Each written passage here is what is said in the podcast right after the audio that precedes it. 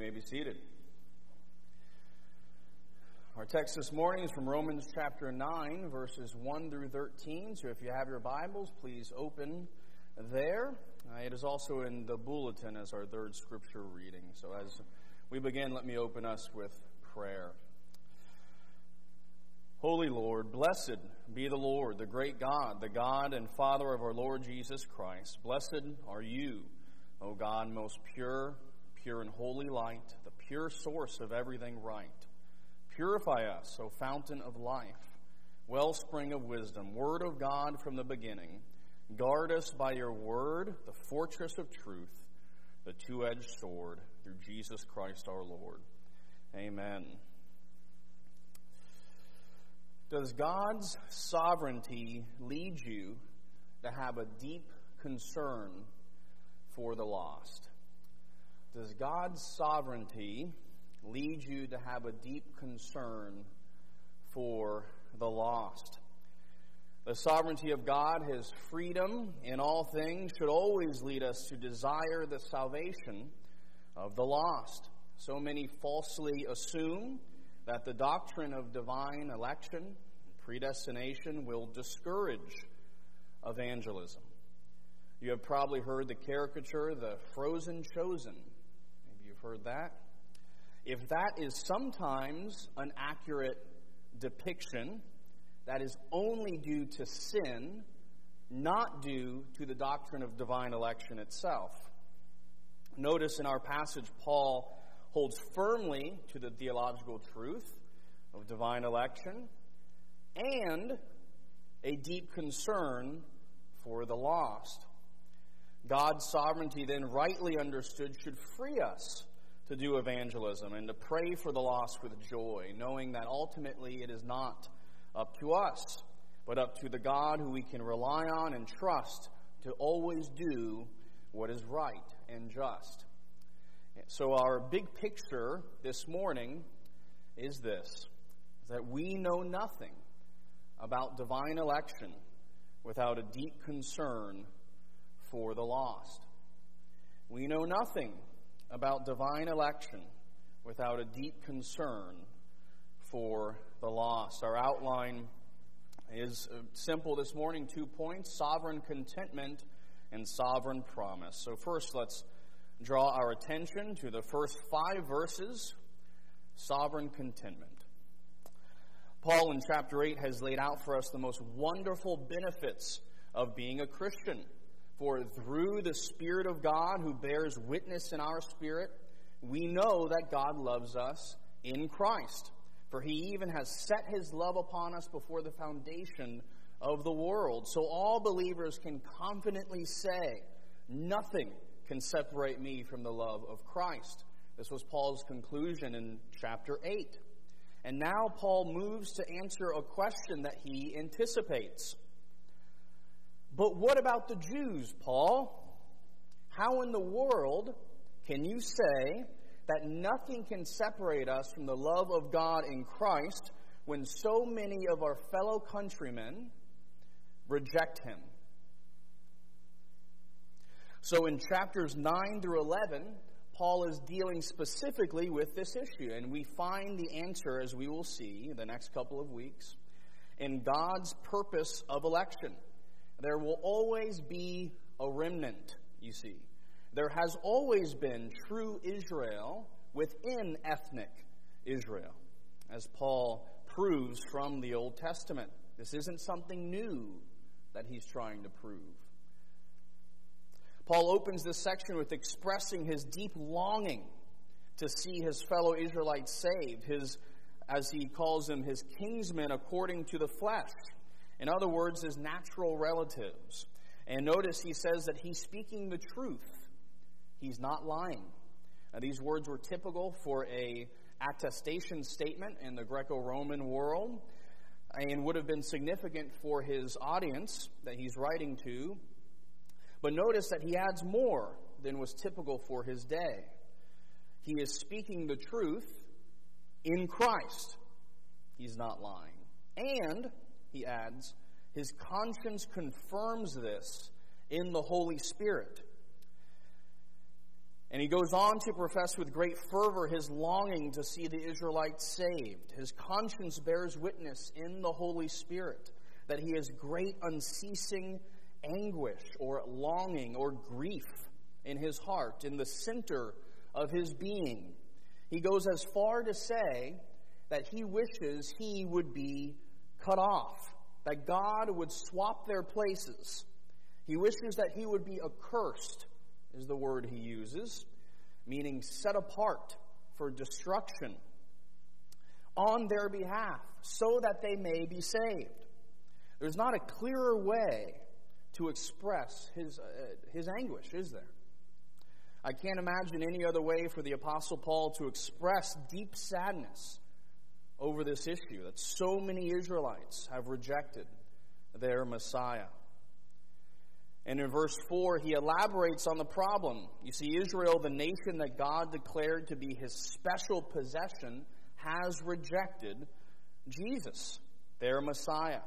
This is the nation that God bestowed blessing upon blessing upon blessing upon, over and over again. And he lists some of these things here. Eight, he lists eight marvelous privileges in verses 4 and 5. First, we see the adoption. For Israel is called God's firstborn son in Exodus 4:22. The glory referring to God's dwelling amongst his people, filling the tabernacle and the temple. The covenants, all the times God entered into special relationships with his people, making sinners friends.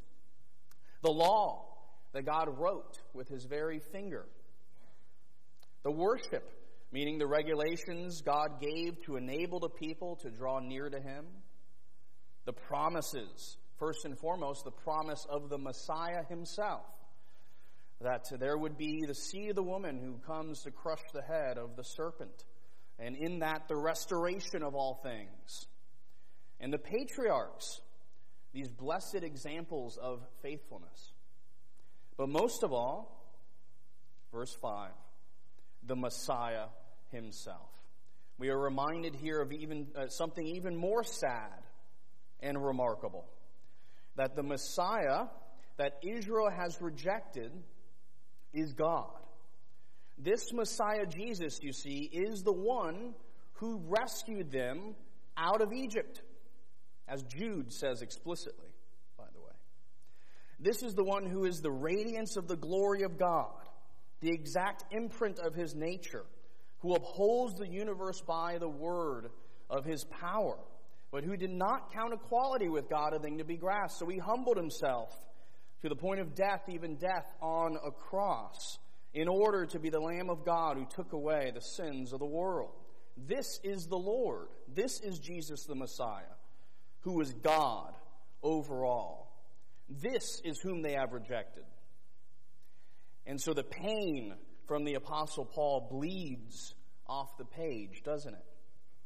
For when you look at just how glorious this Jesus really is, God over all, blessed forever. In light of many who are rejecting him, how does it not lead you to have great anguish and sadness for those who do not believe, especially your own unbelieving friends, family, or nation? I, like many of you, have had deep anguish for many unbelievers in my life. The one that probably affects me the most is a girl named Tabitha who I grew up with from the ages that she was my closest friend from birth to around uh, 13 or 14. Uh, she, uh, our mothers are best friends still to this day. She was raised in a godly home, homeschooled, had all Christian friends, you know, the whole typical story. In her teen years, she started hanging out with the wrong crowds and eventually became addicted to drugs, and this happened at the same time I myself started a drug problem, though we were not friends at this point. Um, and the difference, the difference, uh, is now almost 15 years later, she's still going strong, and I'm here before you. The difference is God's grace and His grace alone. But talk about survivor's guilt. I'm sure many of you have struggled with this sort of feeling that Paul seems to have here. Why me, Lord? Take me instead. I wish I myself could replace her or this loved one. Paul surely is expressing a similar struggle in our text. He wishes himself to be accursed on their behalf. Many of you can relate to this and to Paul's anguish. Many of you feel like him and have begged the Lord for years and years and years to save your parents or your sons or your daughters or your brothers or your friends or your nation. First, I want you to see that you are not alone. God made sure that this text was in the Holy Scriptures, in part so that you knew you were not alone in this pain. And we don't only see this here through the Apostle Paul in the book of Romans, do we? Not only does Paul know this feeling and expresses it with the strongest language, but Jesus himself expresses this sort of thing. Our marvelous, perfect Savior who can sympathize with our weaknesses does a similar thing when he cries out in Matthew 23 Oh, Jerusalem, Jerusalem, the city that kills the prophets and stones those who are sent to it. How often would I have gathered your children together as a hen gathers her brood under her wings, and you were not willing? See, your house has left you desolate.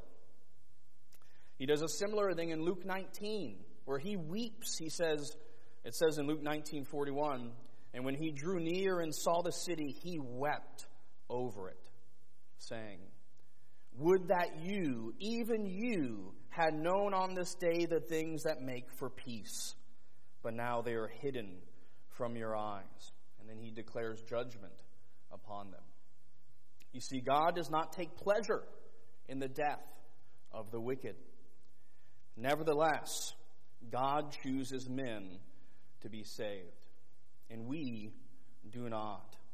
And therefore, in the midst of our valid struggle we have over close friends or family who reject Christ, we must trust in the depths of the riches and wisdom and knowledge of God, whose judgments are unsearchable and whose ways are inscrutable.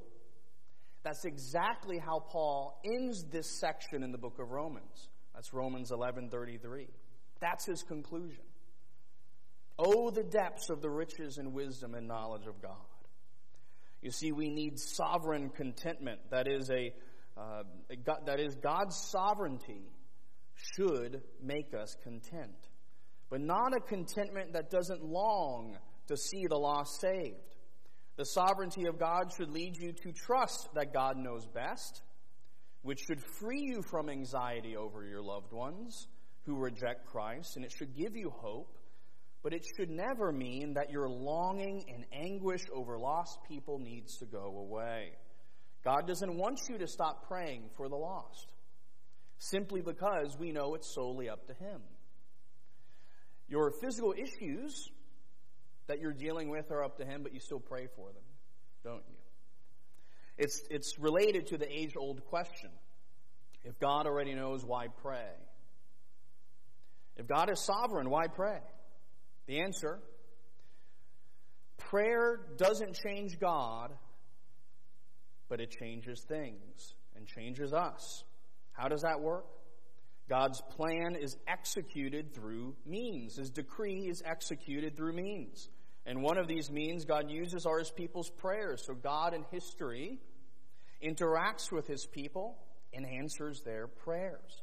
And so be content knowing God is gracious and just, and He knows what is best. But don't extinguish your anguish for your unbelieving friends and family. Rather, let your anguish and longing and grief over them drive you to pray for them and call upon the Lord for help as you minister to them. For God is the one who answers prayer. See, trusting in the Lord and His plan does not need to extinguish your anguish and it didn't do so for Paul as he expresses his deep longing to see his fellow Israelites saved. Now, also, there may be some of you who don't quite feel this way. Well, this passage exhorts you to love and care for the lost, to have a heart like the Apostle Paul. Again, you know nothing about divine election without a deep concern for the lost. As Paul says elsewhere, imitate me as I imitate Christ. So imitate his longing for the salvation of the Jews.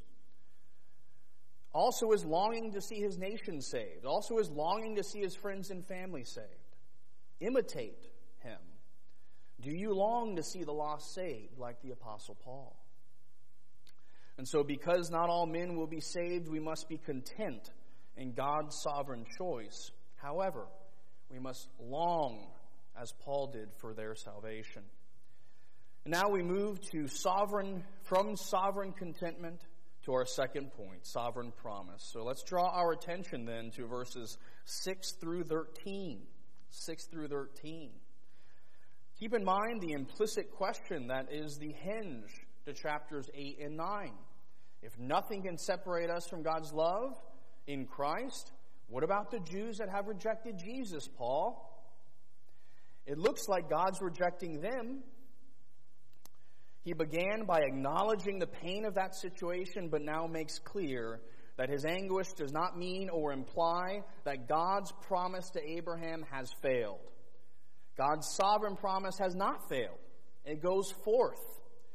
For he is able to raise from these stones children of Abraham, as John the Baptist said. The word of God has not failed. He's saving a people from all over, Jew and Gentile, who are heirs of the promise. God always has a remnant. There's always been true Israel. Romans 3, earlier in the same book, he says, What if some Jews, what if some Jews were unfaithful? Does their faithlessness nullify the faithfulness of God? And he says, May it never be. Let God be true, though every man a liar.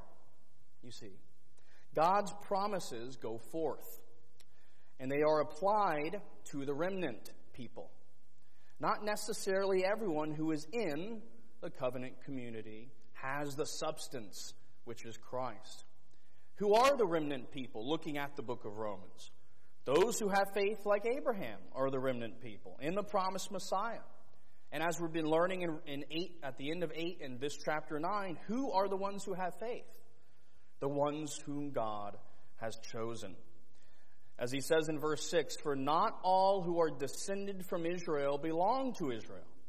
You see, natural descent does not mean you are a child of promise. You could think of King Ahab, an Israelite who by no means is a child of promise, wicked King Ahab. You can also think of Rahab, the Canaanite woman, the prostitute, who is a child of promise. Used it, she's used in the New Testament, along with Abraham in James chapter 2, as a uh, example of faithfulness. Rahab, a Canaanite woman. Not all who are descended from Israel belong to Israel. Not all are children of Abraham because they are in his bloodline. For the promise goes through Isaac, not Ishmael. Verse, verses 7 through 9. But now Paul anticipates an, another objection, as if he hears a fellow Jew argue him about this Ishmael Isaac situation, saying, I know that story. Abraham had a child with Hagar, his wife's servant, and they had a son Ishmael. Years later, Sarah, his wife, conceived and bore Isaac. But of course, the promise goes through Isaac and not Ishmael. Ishmael was born of a slave woman, Paul. And I, Paul, am not a son of a slave woman. Both of my parents are descendants from Abraham. Your argument doesn't make sense, Mr. Apostle Paul. And how does Paul answer? Oh, but what about Jacob and Esau? You see, they were twins from the same parents.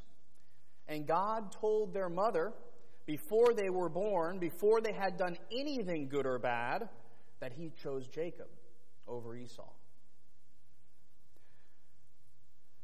Drop the mic moment for the Apostle Paul. You see.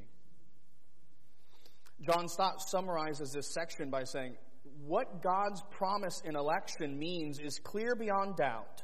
It is that God, God's choice of Isaac and of Jacob does not originate in them or in any works they may have done, but in the mind and will of him who calls. Paul makes this explicitly clear. Speaking of Jacob and Esau, though they were not yet born and had, done nothing either good or bad, in order that God's purpose of election might continue, not because of works, but because of him who calls. She was told, the older will serve the younger. In other words, I choose Jacob, not Esau. And now in verse 13, we read these words Jacob I loved, and Esau I hated. Rather alarming statement, but we shouldn't think of this hatred uh, as a sort of human hatred, of course. What is being said here is that God has chosen Jacob, set his love upon him, and he did not do so with Esau, which is his free choice. You may think of this as a sort of comparative hatred. Remember when Jesus in the Gospels says, uh, To be my disciple, you must hate your father and brother and mother. He's not saying literally go hate them, of course not.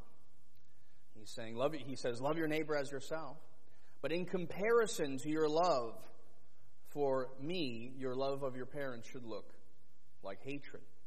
And so you can think of this as a similar thing, a comparative hatred.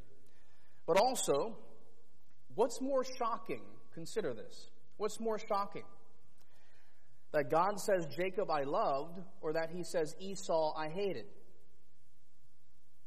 What's more shocking? If you understand your own heart and you understand your own depravity, what should be more shocking is the Lord saying, Jacob, I loved.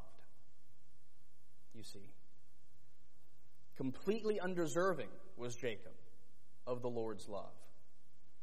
What a marvelous thing that is, that God has set his love upon sinners like us. The big point is this that the sovereign promise has not failed. That's, that's Paul's point. Since the Lord knows who are his, true Israel inherits the promise, made up of Jew and Gentile, as we'll see more clearly next week. And this is the way it has always been. Again, Paul is not arguing something new. He's arguing from all the way back in Genesis. This is not a new argument. You should understand this. It's as if Paul's saying. So we must have great confidence in God who accomplishes all his purposes. All his good promises come to pass. And that means that the good work that he began anew will be brought to completion on the day of Jesus Christ. And hopefully you see how intimately connected this is with Paul's introduction about his pain and anguish over the lost Israelites, and how it doesn't contradict in Paul's mind. For God's sovereignty does not abolish how sad it is when someone rejects Christ, and therefore should never extinguish our love for them.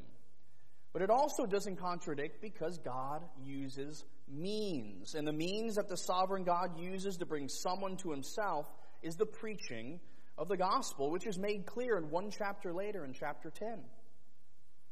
The point of the doctrine is to make you confident and secure in the Lord. That's the point of divine election it being preached, so that we may know it is all up to Him and that we are simply His vessels. So it gives us confidence that we are His, but also humility before Him. Many of the greatest evangelists in all of history were men who believed in divine election.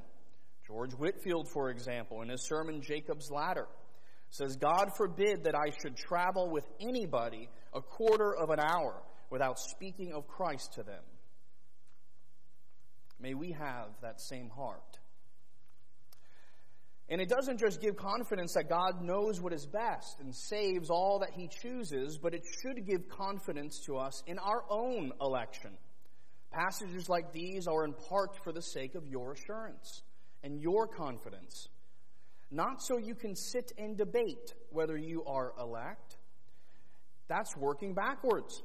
If you have faith, the point of the doctrine is to make you humble, knowing that you had nothing to do with it, and to make you assured, excuse me, assured of your salvation. Now, at the same time, a passage like this reminds us that your bloodline doesn't save you. It didn't work for Esau. Your church membership, then, doesn't save you, or anything other than faith in Christ.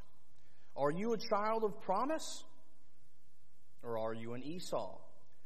There are many like Esau that are born in the covenant community that go the way of the world, that do not trust in the Messiah, although the Lord will always have his Jacobs, the remnant. And so, despite its necessity in the Christian life, simply being at church doesn't save you. Simply being baptized doesn't save you. Growing up in the church doesn't save you. You must be a child of promise. And taking all that Romans has to say, the children of promise are those who have placed their faith in Christ Jesus and his atoning work on the cross. And if you do have true faith, you know God has chosen you before the foundation of the world began to be a child of promise. And so that should make you stand secure and assured. But you must know God yourself. And to know God, you must be first, be known by God. Christians look at all the marvelous privileges that God has given us. Paul speaks to the Jews in our passage and says, Look at all these marvelous privileges you've been given, and yet you reject the Messiah. Well, a similar message goes out to us. You see, all the same privileges have been given to us. And many others that we lament over haven't received these privileges. We even often feel survivor's guilt over it.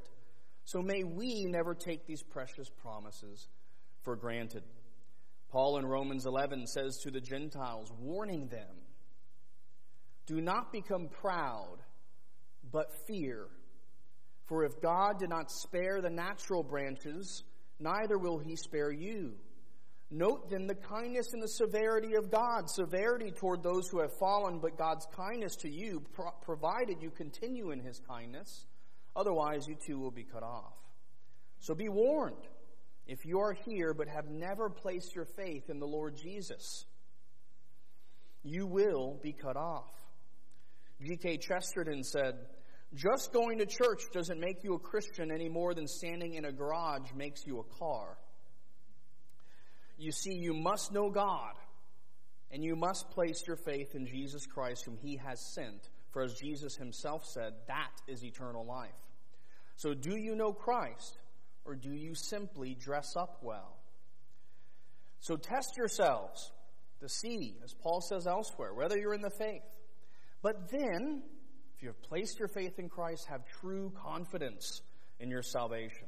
For all of God's promises are sure, and never let that confidence extinguish your longing and care for the lost. May, may God's sovereignty make us content as we hold firmly to the sovereign promise, for he who promised is faithful. And so we have seen Paul addressing the question can you be separated from the love of Christ since uh, so many Jews are rejecting Jesus? Has the Word of God failed? And he's addressing these things from two different angles emotional and theological. And we've seen the answer is no. The Word of God has not failed, it goes forth. For those who fall are not children of promise. God always has a remnant, for the Lord knows who are his. As Jesus says, he will lose none that the Father has given him. And we have been reminded of the importance for caring for the lost and how God's sovereignty does not contradict a deep concern for them. They're so intimately connected that we can confidently say that if you do not care for the lost, you don't know anything about divine election if Scripture very organically and fluidly discusses divine election and care for the lost and the free offer of the gospel with divine election and God's sovereignty with human responsibility, then we should see it organically as well. Even if you can't completely wrap your head around it, because you are a creature, you should never expect in the first place to be able to fully wrap your head around some of these marvelous doctrines of the Christian faith. And so the question I'll leave you with this morning is this Does God's sovereignty lead you to have a deep concern for the lost?